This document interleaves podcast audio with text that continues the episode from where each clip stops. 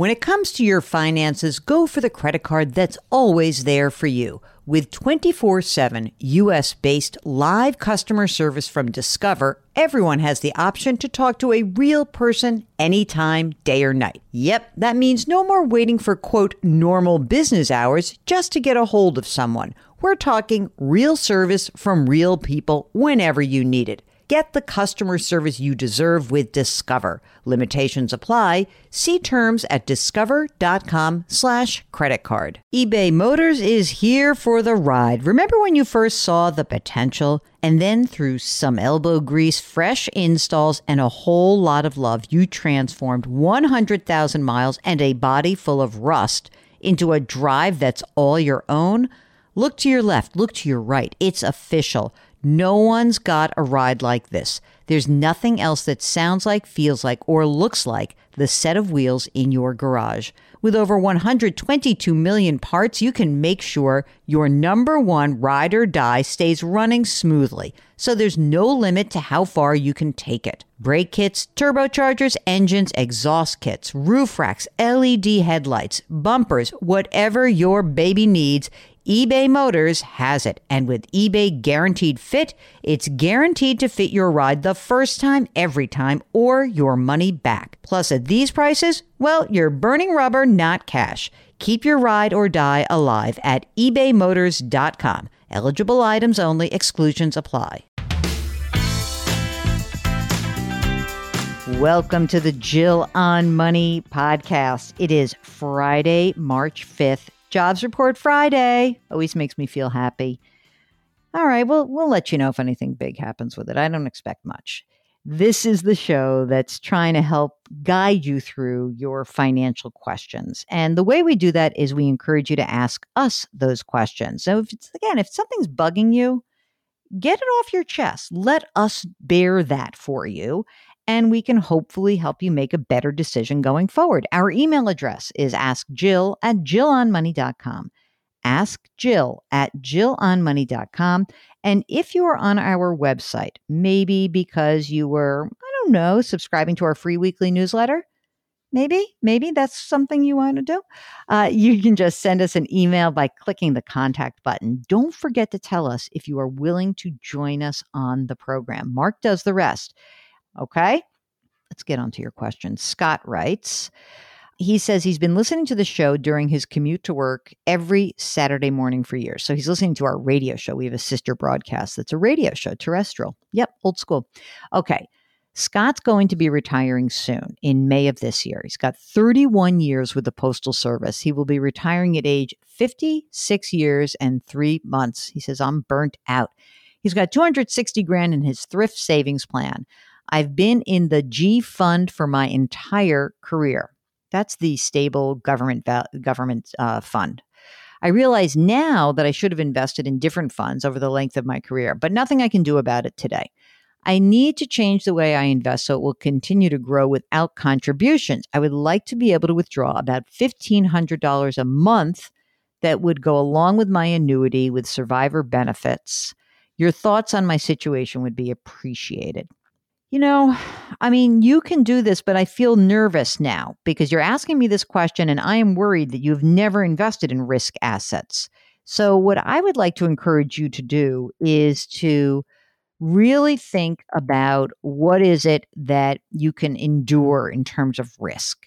And you may need to go, I'm sure they have this on the Thrift Savings Plan website, but what I think you need to do is really put in your risk characteristics and then determine if you can absorb that kind of risk. You know, in terms of withdrawing $1,500 a month, that's an aggressive withdrawal rate. What I would suggest is you're going to have to run some retirement numbers also. So, um, whether there's a retirement calculator there, or maybe you want to reach out to uh, one of the, you know, kind of run some numbers on a robo advisor like Betterment or Wealthfront, or go to the sponsor of our radio show, Facet Wealth. I'm not sure you can take that much money out. It seems aggressive to me. Okay. Uh, this is from Sid, uh, whose subject line got my attention. All caps, help! I'm going crazy. Okay. He says, Hi, Jill. I read your book and I listened to the podcast on the way to drop off my daughter at daycare. Check my investments way too much and I need your help because it's driving me crazy. Um, and my wife. I'm sure you're driving her crazy too. I'd like to check them every six months, like you suggest. I want to set it and forget it until I retire, which would be, I'm hopeful, 64. Here are the stats married with toddler, baby number two on the way. Income $160,000 combined, um, but uh, it can swing a little bit because he's in sales. He's 42, wife's 44. Total retirement assets $745,000. Then he breaks it down into what's in there. And he says, let's see, he's got cash, he's got uh, some uh, money in a, for the emergency fund, but also some stuff about the house. He has a 401k Roth contribution, got some money in a 529 in, for child number one. Term life, half a million on him only. Probably need more, but I'm cheap. Chew on that for a bit. Okay, let me let me stop for you right there. That's where you're cheap. That is insanity. First of all, number one, you probably need at least a million dollars of life insurance. So get your term life insurance, get a 20 year term policy, a million dollars for you, and get your wife term life insurance. Because by the way, I don't know how much the the split is on your income between the two of you. You both need life insurance. It's so cheap and it's the easiest thing to buy and just get it. He says a company provides 5% towards a 401k not a match. He gets a straight extra 5%. I'm trying to figure out if we should do 15% without including the 5% of my company. Should we shoot for this guy's going driving himself crazy. Sid, Sid, Sid, calm down. Calm, calmeth thyself, as my sister used to say. You got a lot of money. You've done a great job. So, um, what I would do is I would probably not worry too much about your 529 right now. I would be inclined, since you are in the 22% tax bracket, I'd be inclined for you to really start looking at Roth. The 401k Roth that you were doing, do it 100% in the 401k Roth and max it out $19,500. That's what you're going to do, both of you, if you can max out. And don't worry about the 529 right now. I would, if you have extra, fine and then pick a portfolio that will basically be some stocks, some US stock indexes, an international index, maybe a small cap index, throw a little you know bond fund and then stop driving yourself crazy. I don't know what to say. Mark, it's a, it's annoying to hear someone say that though. Stop driving yourself crazy. What are the other tools that we can do to help him not drive himself crazy? Okay, I think that's right. So instead of checking every day, why don't you and your wife make it a quarterly thing where you sit down each quarter, you get a nice bottle of wine, you open up your bottle of wine at the end of the quarter or the first day of the new quarter. So, like April 1st, you have a date and you check your accounts with each other. And that's it. And you don't worry about it and do it once a quarter and make sure you're on track with your other financial goals and make sure you guys know what's going on. And, you know, it sounds like you manage the accounts, but make sure she understands what's going on. And go get yourself some life insurance. Did I mention that? Do you have a will? Anyway, good luck. Call us if you need more help. All right. All right. This is uh, Joseph, who's been listener for a couple of months, and he says, I love the content. And he says, My wife and I have several things going on this year and wanted your feedback on the best way to approach it. We plan to buy a house in the $400,000 range with 5% down. Mark just made the uh, big sound effect. You ready for the sound effect? Eh. 5% down, man. I don't like it. The market is, since the market is hot, we decided to buy a new home first and then sell our old home. Ready for this next one? eh. in a hot market, the move in the down payment will drain most of our emergency fund. It currently stands at $37,000. Ready for this, gang? Eh. That's three. This is the dumb thing smart people do with their money right here. This is it. This could have been in my book. Joseph, I wish I could get you on the air. After we sell our old home, we expect the proceeds to be about $100,000. With this 100,000, we plan to replenish our emergency fund, recast our new home loan to get 20% down, 60 guns, da, da, da, and oh, and he's got car loans. I've got RSUs vesting this year. It will total $60,000. Okay, so here's a get. Here's the deal. Number 1, do not buy a home right now. The first thing you're going to do is when your RSUs vest and you get those and you've paid your taxes, make sure you withhold enough taxes. You're going to pay off your car loans and put whatever's left into your emergency reserve fund. That's it. Do not put money in your 529 plan. And then you are going to wait until you have 20% down. That's what you're going to do. If you're in a hot market, here's what you could do. Why don't you sell your home first? Get rid of everything that's going on that's like floating around, and then you could rent for a year and see what happens. Here's a question who uh, from grandma who wants her grandchildren to have Disney stock. Uh, and the, what's the best way to give it to them before I pass or after? After. Any asset you leave after death is entitled to a step up in cost basis, meaning that if you buy something for a dollar and it's worth $10 at your death, then it's as if the kids own that stock at $10 a share. If you gift it to them before you die, you're also gifting them your cost basis. Okay, keep that in mind. All right, here we go. This is from Misha, who says, I love your podcast. I listen to it every day.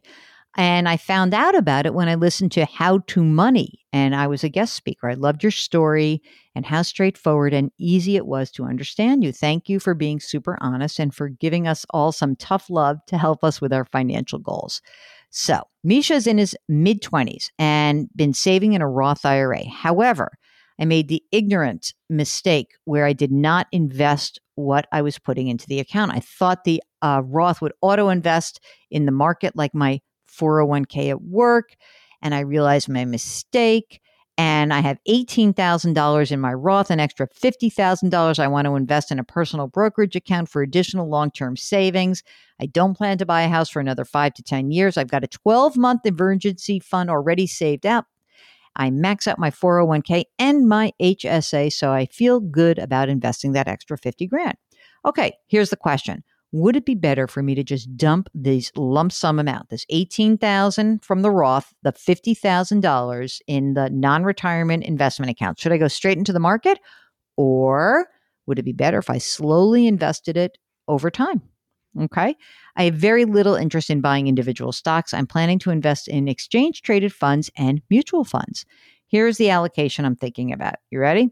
35% in a total market fund, 35% in a uh, S&P 500, 10% in an international fund, 15% in a developed markets fund and uh, must be developing and 15% in a real estate fund. Your advice is much appreciated. Misha. Okay, Misha, here's the deal. Lump sum versus dollar cost averaging is essentially a decision about what you're most comfortable with. Mathematically, it usually is better to just do a lump sum, especially if you're young, you're in your 20s, and especially for that Roth money. I mean, just I would just do that 18,000. However, if it's going to make you crazy if you invest today and the market drops by 30% in the next six weeks, um, if that's going to just make you so insane that you can't bear it, then you can do a little bit at a time. My inclination would be, especially for the Roth, get it going, just do it. And for the 50, maybe because, you know, you probably don't need it, but if you were to need it, or maybe that would make you crazy, or maybe you just do, you know, 10 grand a month for five months. You can make that decision. Um, in terms of the investments, you have, I mean, it's all pretty risky stuff. I think the S&P 500 and the total market fund are pretty much the same. So I'd pick one or the other, not split it up. I would probably throw in a, um, a small percentage in a bond fund. I know bonds are very unsexy, but a little stability here, maybe um, 20%, that would make me feel better. But that's about it. I think that um, the investing all at once versus dollar cost averaging is always about your regret factor. By the way, you made a rookie mistake. Thank goodness you realized it. You're addressing it. Good for you. Okay? That's it for the show. It's already so fast. It's the weekend already. All right, we've got some cool guests coming up this weekend, so prepare yourselves. And oh, and you know what? I always forget to do this. Our music is composed by Joel Goodman. Mark Talercio, the guy I talked to that you can't hear, he is our executive producer, and he's the best executive producer in the world. We are distributed by the fine folks at Cadence 13. And I would like to remind you to wash your hands, to wear your masks, double mask, ladies and gentlemen, please. Maintain your physical distancing. Put your hands metaphorically on someone's back. Reach out, do something nice for somebody today. It will make that person feel better and it will make you feel better. Thank you very much for listening, and we'll talk to you tomorrow.